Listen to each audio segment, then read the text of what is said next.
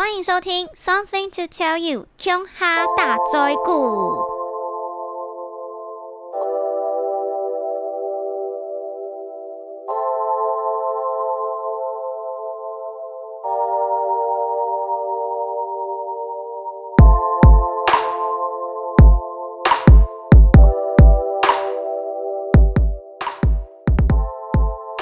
Hello，大家好，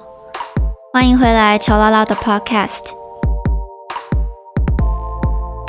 不晓得大家都是在什么地方认识我的？其实我现在大部分的听众都来自于台湾的台北，但是我上次看了一下，竟然有分布在美国跟马来西亚的朋友诶。那有一些人可能是在巴哈姆特电玩风看到我主持所认识我。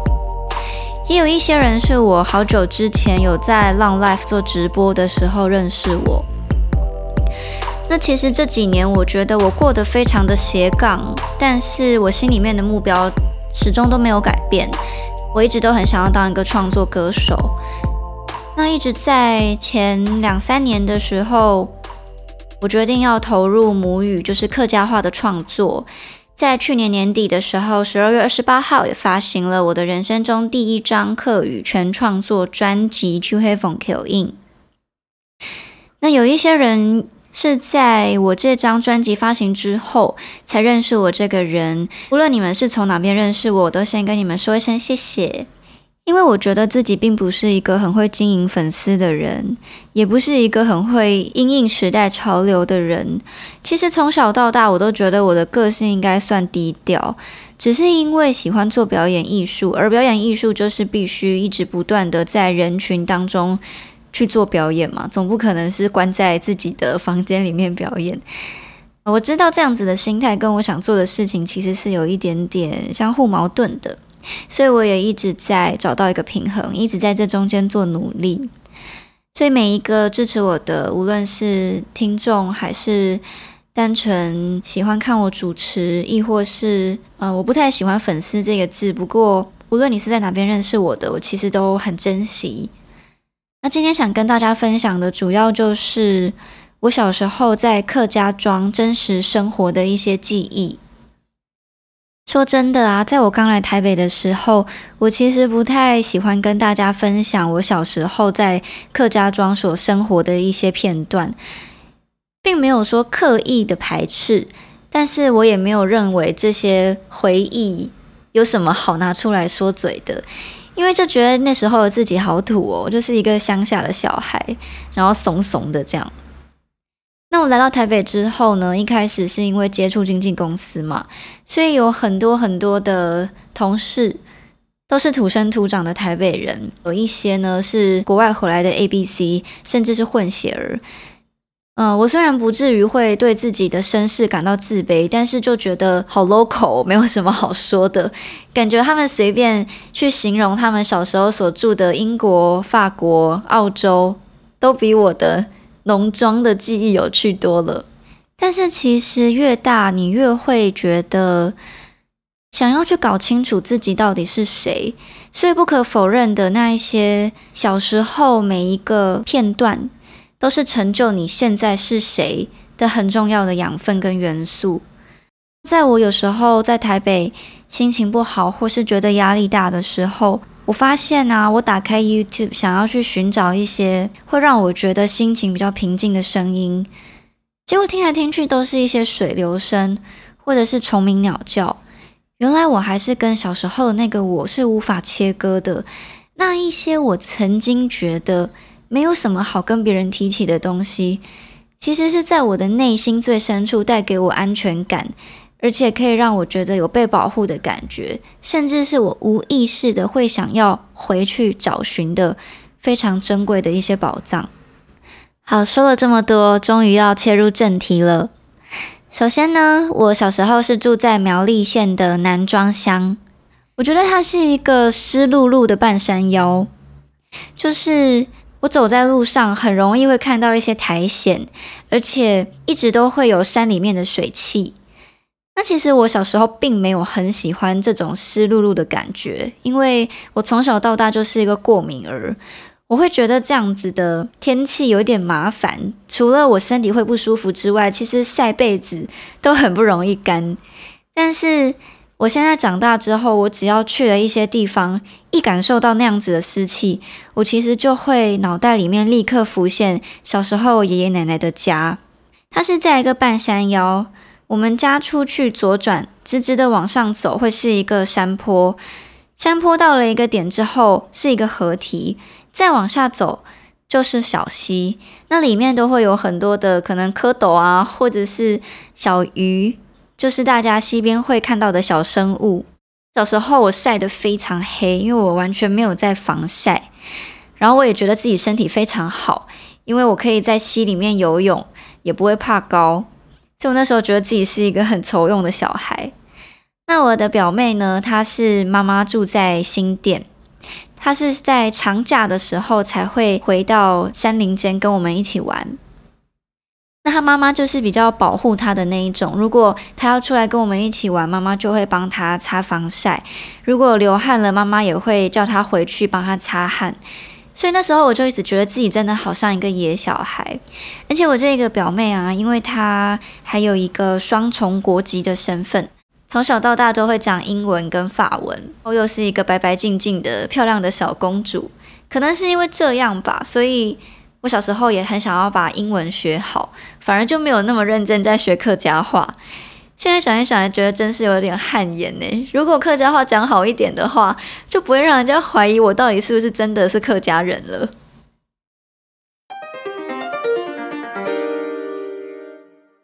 乔拉拉的客语小教室。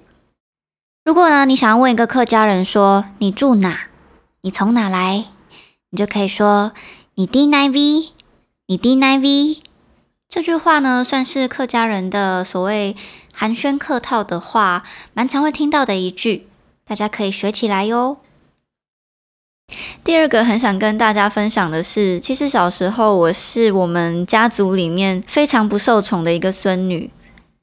因为我从小到大的个性都是属于比较不至于到沉默寡言，可是以小朋友来说，我就是那种很爱观察，然后小聪明很多的。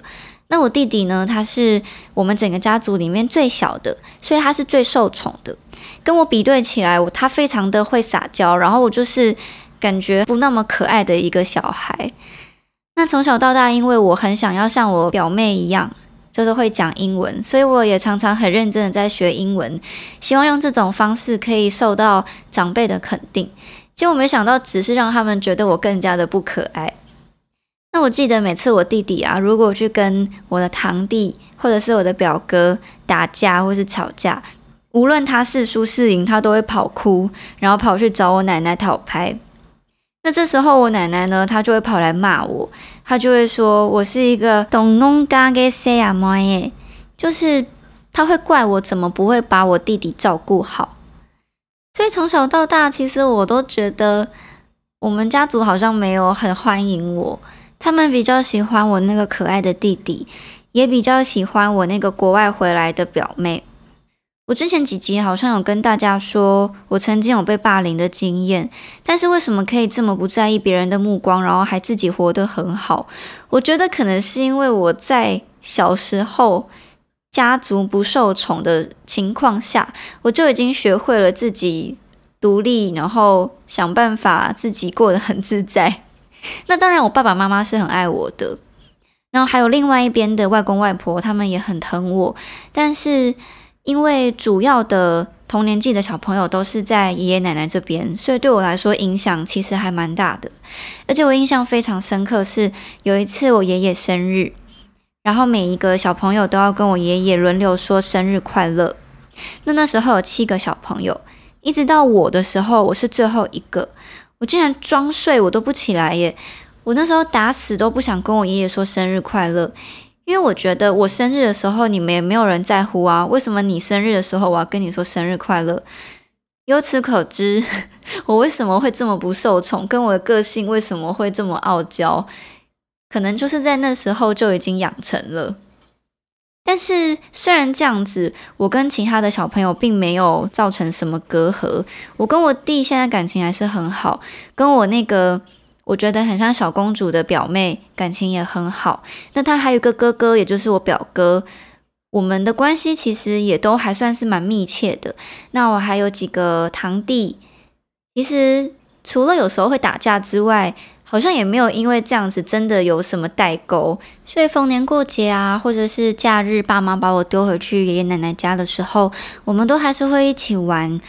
然后让我印象非常深刻的是，我爷爷奶奶家是一栋透天厝，然后有四层楼。我们常常会在那边玩四层楼的捉迷藏，我觉得很好玩，因为四层楼你就有很多很多地方可以躲。但大部分的时候，我们不会躲在第一层楼，因为大人都会在那边，所以我们喜欢在我们小朋友自己的小天地。我其实每次都会躲在三楼的一间衣橱里面，然后每次都不会有人找到我，我都觉得自己好厉害。然后我也觉得其他的小朋友好好笑，为什么我每次都躲在一样的地方，但是我每次都会赢这个比赛呢？所以你看我小时候有多自作聪明，连玩捉迷藏都好胜心非常强。但是我现在其实非常非常的怀念，可以有这么大的游戏间的那种感觉。如果现在跟大家提到男装箱，大家可能都会想到桂花巷，但其实桂花巷算是我稍微长大一点之后才整顿的。小时候，如果我们要买东西的话，我们都会往小山坡那边走，那路边就会有一个小商店，那它里面卖的东西都是那种很传统的小零食，比如说一些绿豆碰啊，或者是什么跳跳糖啊，不知道大家有没有吃过？然后还有那种抽抽乐。我记得我以前最喜欢去买满天星，虽然那满天星跟现在的 Seven Eleven 的是一样的，可是，在那一间店里面都有卖这种很小一包的，只要十块钱，不像现在这么大包，就是小朋友吃也不会有负担的。虽然那间店现在已经没有开了，但是我觉得它是我小时候非常重要的回忆，因为只要拿到十块二十块，就会觉得我一定要去那间店买一些东西。逢年过节的时候，如果拿到红包，身上有个一两百块，就会觉得自己真的好富有哦。然后就会冲去那一间店买仙女棒跟一些天女散花。那我非常讨厌冲天炮，因为我觉得冲天炮是一个好危险的游戏。所以啊，小时候啊，如果你越常去那间店，就显得你在那个小村庄的地位越高，因为别人就知道你消费的东西越多。那时候光是这样都觉得非常的满足。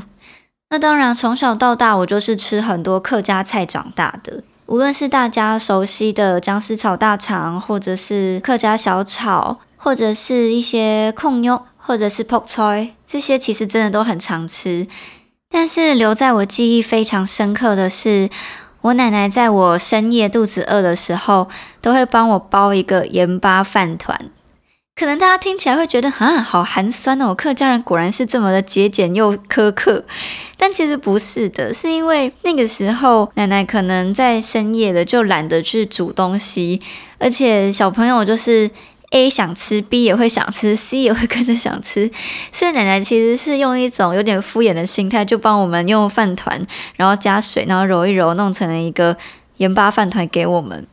但没有想到。那个饭团我们超爱吃的，我们觉得超级好吃，而且我弟啊，他也会学我奶奶一样，就是包盐巴饭团，但是怎么包都包不出奶奶包的那个味道。